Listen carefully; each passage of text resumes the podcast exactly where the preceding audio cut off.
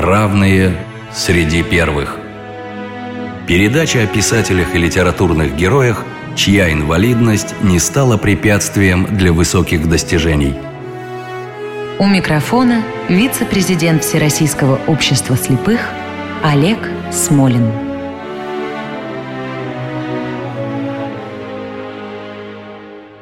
Здравствуйте. Думаю, те, кто изучал немецкий язык в школе, возможно, помнят, как и я, эти удивительные строки. Ich weiß nicht, was soll es bedeuten, dass ich so traurig bin. Ein Märchen aus alten Zeiten, das kommt mir nicht aus dem Sinn. Die Luft ist kühl und es dunkelt, und ruhig fließt der Rhein, der Gipfel des Berges funkelt in Abendsonnenschein. Перевод на русский.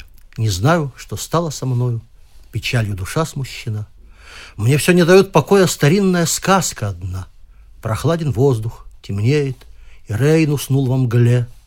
Последним лучом пламенеет закат на прибрежной скале.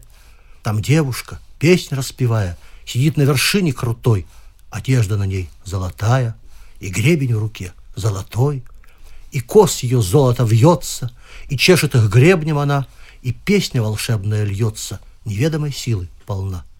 Безумно охвачен тоскою, гребец не глядит на волну, не видит скалы пред собою, он смотрит туда, в вышину. Я знаю, река свирепея навеки сомкнется одним, и это все Лорелея сделала пением своим. Ich glaube, die Wellen verschlingen am Ende Schiffer und Kant, und das hat mit ihrem Singen die Lorelei getan. Думаю, большинство наших слушателей уже догадались, что герой нашей программы сегодня Генрих Гейне. А гостем нашей программы стала Екатерина Евгеньевна Дмитриева, старший научный сотрудник Института мировой литературы Российской Академии наук, профессор Российского гуманитарного университета. Здравствуйте, уважаемая Екатерина Евгеньевна. Добрый день. Екатерина Евгеньевна, творчество поэта, как мы знаем, всегда связано с биографией, с одной стороны, а с другой – с эпохой и политической ситуацией. Но у Гейне эта связь, пожалуй, особенно тесная. Давайте начнем с происхождения. Как мальчик из благополучной еврейской семьи мог стать бунтарем и критиком основ современного ему общества? Вы знаете, как часто бывает, это одна из мифологем. Насчет благополучной семьи говорить довольно сложно, потому что семья, в общем, не была такой уж благополучной. С одной стороны, мать, которая была по происхождению из более такого богатого и знатного рода, хотя обедневшего, и вынуждена была выйти замуж за отца Гейне, но всегда сохраняла в семье свой приоритет. И была такая наследница просветительских идеалов. Очень часто говорят, что она всячески потворствовала литературным увлечениям Гейне, что не совсем так, потому что сам Гейне потом вспоминал, что она очень нервничала, когда видела, как он берет книжку в руки и что-то читает, и, в общем, она не совсем хотела, чтобы он увлекался литературой. То есть она понимала, что этим особо не проживешь? Да, она очень хорошо понимала, она, в общем, была такой рационалист, абсолютно человек XVIII века, вот такая квинтэссенция. С другой стороны, отец, который стал, как сейчас говорят, бизнесменом, промышленником, но на самом деле он стал им довольно поздно. А до этого он был армейским офицером, служил в свите герцога Кубурского и, как потом опять-таки писал Гейне, всячески стараясь смягчить отзывы об отце, которого на самом деле очень любил, но при этом понимал все его слабости и говорил, что отец жил постоянно в каком-то таком военном карнавале. Ну, дядя-миллионер. Дядя, да, с дядей чем-то проще, но и одновременно тяжелее. Дядя сыграл, конечно, колоссальную роль в жизни Гейне, потому что это он согласился, опять-таки, как сейчас говорят, спонсировать, то есть давать деньги на его обучение, но дядя тоже отнюдь был не в восторге от той направленности, которую получило развитие Гейне. Дядя Соломон Гейне согласился оплачивать его обучение в университете, и вот тут-то произошло самое главное. Сначала Гейне начинает учиться в университете в Бонне, потом он переходит в Берлинский университет, учится ни много ни мало, как у Гегеля, слушает проповеди Шлейермахера, это одна из центральных фигур немецкого романтизма. И вот этот берлинский этап, на самом деле, сыграл огромную роль в жизни Гейне, потому что в это время он познакомился с представителями интеллектуальной, творческой элиты прусской столицы. Он в это время завсегдатай салона Рахель Варнхаген фон Энзе, а это вообще такая совершенно замечательная женщина, которую можно сравнить, ну, не знаю с кем, наверное, с Зинаидой Волконской, вот по той роли, которую играл ее салон у нас, или с госпожой Рекамье во Франции. То есть салон, который был местом встреч берлинских писателей. Вот. И в это же время начинаются увлечения такие, собственно, еврейские. Гейне, он становится членом еврейского общества или еврейской ассоциации по культуре и науке, которая была занята идеей обновления иудаизма. И вот тут обозначается первый разлад внутренний Гейне. Потому что, на самом деле, чтобы ответить на ваш вопрос, конечно, нужно иметь в виду, что Гейне – человек, который оказался вольно или невольно между двух, а точнее даже между трех культур. Да. Его ведь назвали изначально Гарри, если мне память не изменяет. Да. Да? Потом во Франции Анри. Да. И все-таки в мировую литературу он вошел как Генрих. Генрихом он стал только когда обратился в протестантскую веру, да, что сделал, в общем-то, не столько по зову сердца, а потому что нужно ему было получить диплом. Он еще учился на юриста, и вот тогда он стал Генрихом Гейне. А теперь о молодости, Екатерина Евгеньевна. Почему все-таки еще раз из потомственного, казалось бы, коммерсанта, да еще и племянника знаменитого дяди, не получилось бизнесмена? Как дядя не хотел? Ну, вы знаете, как сказал сам Гейне, в нас самих заключаются звезды нашего счастья. Ну, тут можно было бы добавить и счастье, и одновременно несчастье. Наверное, просто не тот темперамент. Темперамент у Гейне был, конечно, не человека делового склада, а в первую очередь литератора, но... Несмотря на то, что он, конечно, ушел от всякой такой практической деятельности, в своей литературной деятельности, такая материальная составляющая современной ему жизни была для него очень важна, потому что когда он начинает уже свою деятельность журналиста, то он постоянно пишет о таких вещах, которых вроде бы в то время не так уж и много писали, тем более писали поэты, скажем, о производстве сахарной свеклы, о строительстве первых железных дорог, которые финансировались в то время Ротшильдом. То есть, словно он пытается, с одной стороны, выявить главную составляющую его эпохи, а с другой стороны, все-таки вернуться вот к той материальной сфере, от которой он так ушел. И, наконец, о начале творчества. О чем писал молодой поэт, вы уже начали об этом говорить, и как была встречена книга песен? Он, в общем, изначально поэт по существу, и вот эта книга песен, которая стала, наверное, самой знаменитой его книгой, она составлена из стихов, которые он писал с ранней юности. Одновременно он пытается писать театральные пьесы, которые проповедуют веротерпимость, потому что проблема веры для него, конечно, крайне важна, но они, в общем, не получили такого большого хождения. Это, скажем, Альманзор, Вильям Радклифф. И одновременно он, в общем, выступает как критик. Причем критик он, на самом деле, был очень многосторонний. Его интересует и материальная жизнь, вот о которой мы только что говорили, но его интересует музыкальная жизнь современной Германии, а потом позже будет Парижа. Его интересует художественная жизнь. Он первый, на самом деле, из критиков, который, по сути, дал характеристику и дал историю современной французской живописи. А что касается книги песен, то она вышла в середине 20-х годов и объединила действительно поэтические циклы, написанные между 1817 годом и вот серединой 17-х годов. Стихи очень разные, но что составляет их прелесть, это, конечно, удивительная такая незамутненность интонации. Нам очень трудно судить в переводе, я имею в виду, когда мы читаем на русском языке, я никоим образом не хочу сказать что-то плохое о переводчиках. Переводили Гейне очень многие. Прекрасные переводчики. Просто не всегда можно все передать. Чего-то не хватает того, что есть в оригинале. А в оригинале есть удивительная, с одной стороны, легкость, чистота интонации, вот почти пушкинская такая легкость. А с другой стороны, стихи наполнены таким количеством внутренних и реминисценций, и отсылок, и иронии, что достаточно трудно все это передать в переводе. На другом языке. Давайте послушаем одно из лирических стихотворений Генриха Гейне. На севере диком стоит одиноко на голой вершине сосна и дремлет, качаясь, и снегом сыпучим одета, как ризой она. И снится ей все, что в пустыне далекой, в том крае, где солнце восход. Одна и грустна на утесе горючем прекрасная пальма растет. Екатерина Евгеньевна, а все-таки почему Гейне оказался в Париже? Какую роль в этом сыграли путевые картины? Почему во Франции он стал едва ли не более популярным, чем на родине? Дело в том, что Гейне в молодости очень хотел войти в баварскую элиту. Он оказывается в Мюнхене, пытается получить место профессора в Мюнхенском университете.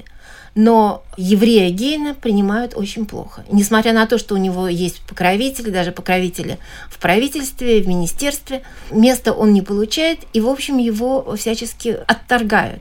Он совершает путешествия. Сначала в Польшу, потом он едет на север, потом он едет в Италию. Так вот, что касается картин, то, наверное, такая наиболее яркая первая книга путевых картин – это его «Путешествие по Гарцу», которое становится для Гейне поводом выступить против того, что он сам называет ложной эрудицией академических кругов с их Гётингеном, с их знаменитым университетом, который, как я цитирую, пишет Гейне, знаменит не только университетом, но и своими сосисками.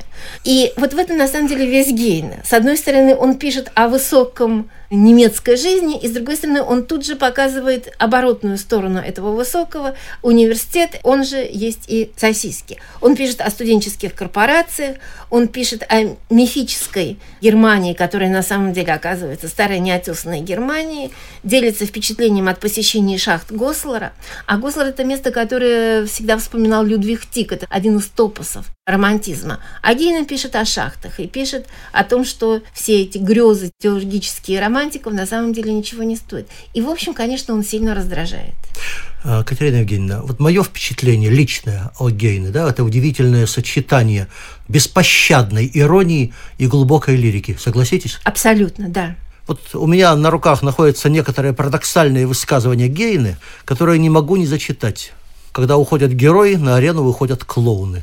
Католический поп шествует так, словно небо его полная собственность. Протестантский же, напротив, ходит так, как будто небо он взял в аренду. Не мы хватаем идею, идея хватает и гонит нас на арену, чтобы мы, как невольники-гладиаторы, сражались за нее. Так бывает со всяким истинным трибуном или апостолом. И масса вот такого рода парадоксальных, необычных, интересных высказываний, которые вызывали, с одной стороны, восхищение, а с другой стороны, ярость. Извините, Екатерина Евгеньевна, продолжите, пожалуйста, про Париж. Ну, я думаю, что это как раз очень хорошая преамбула к вопросу о том, почему Гейне оказывается в Париже. Но представим себе, могли ли адресаты вот этих высказываний, которые сейчас так замечательно привели, могли ли они быть довольны и могли ли они любить Гейне, который к тому же еще, в общем, и народец. А просто нужно помнить, что в это время еврейский вопрос в Германии стоит довольно остро. Вот чтобы было понятно, я просто напомню, что, скажем, в одной из берлинских романтических обществ, в котором состоял и Кляйст, и Мюллер, не допускались женщины и евреи. То есть быть евреем было в то время весьма несладко.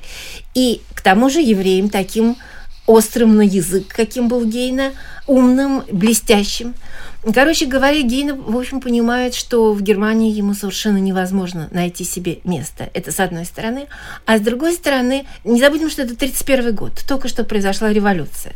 Июльские дни во Франции, которые бесконечно влекут Гейне.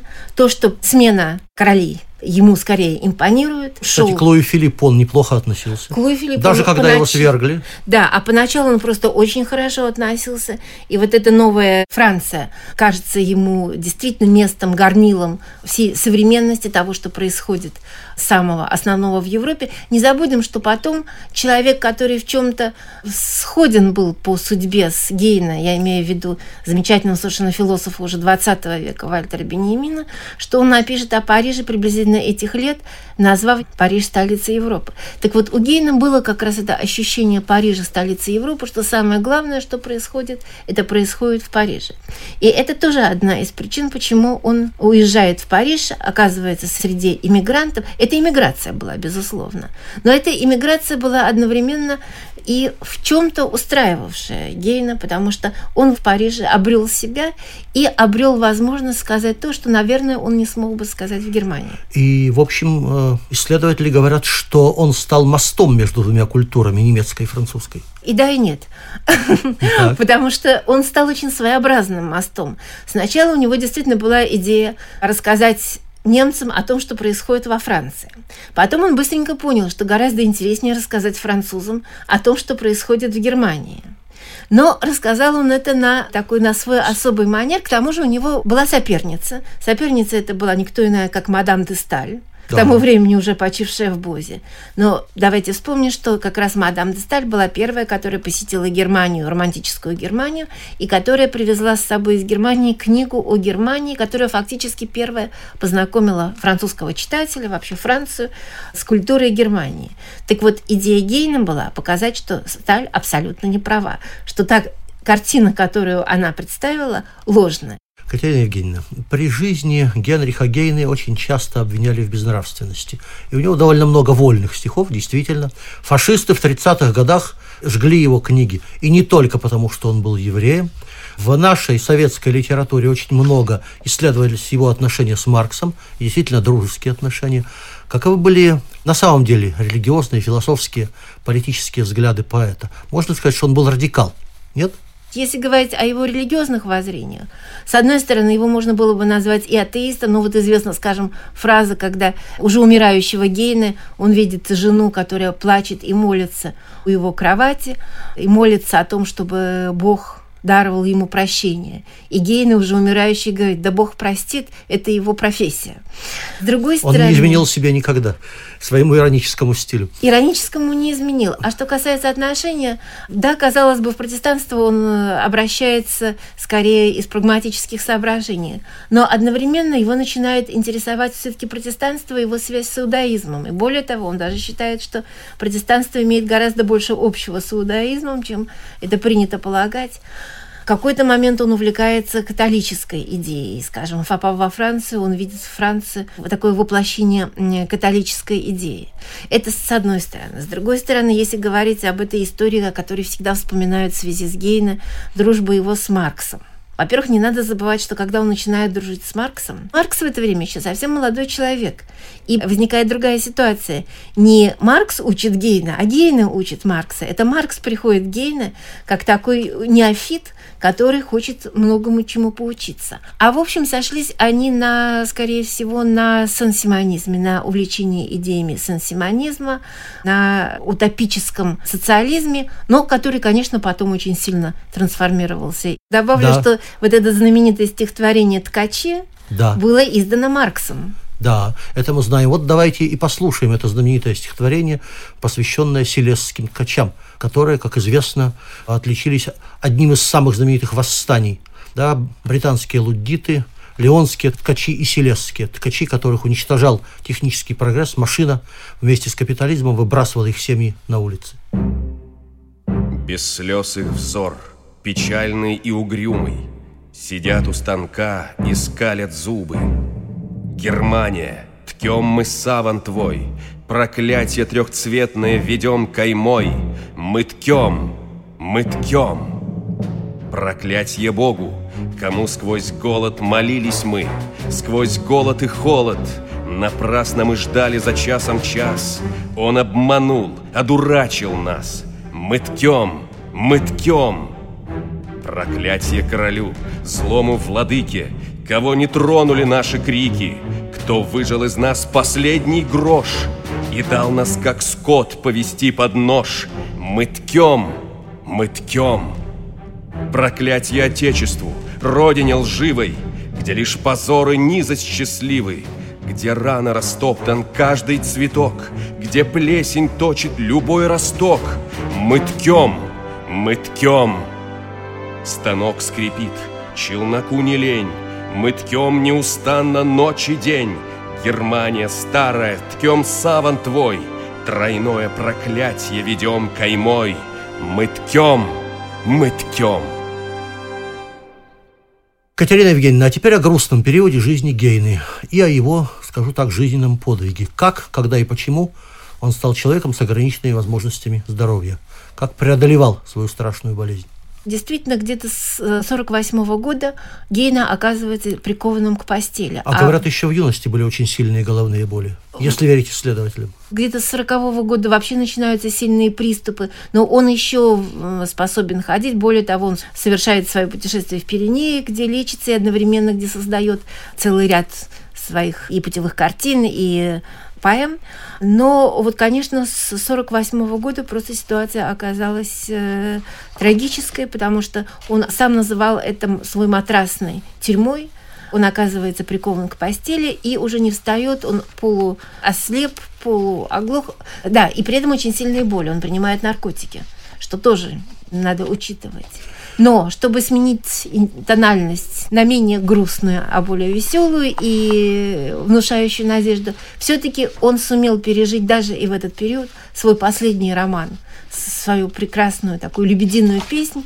В него влюбилась замечательная совершенно девушка, которая приехала во Францию вместе со своими родителями, преподавала музыку, преподавала язык.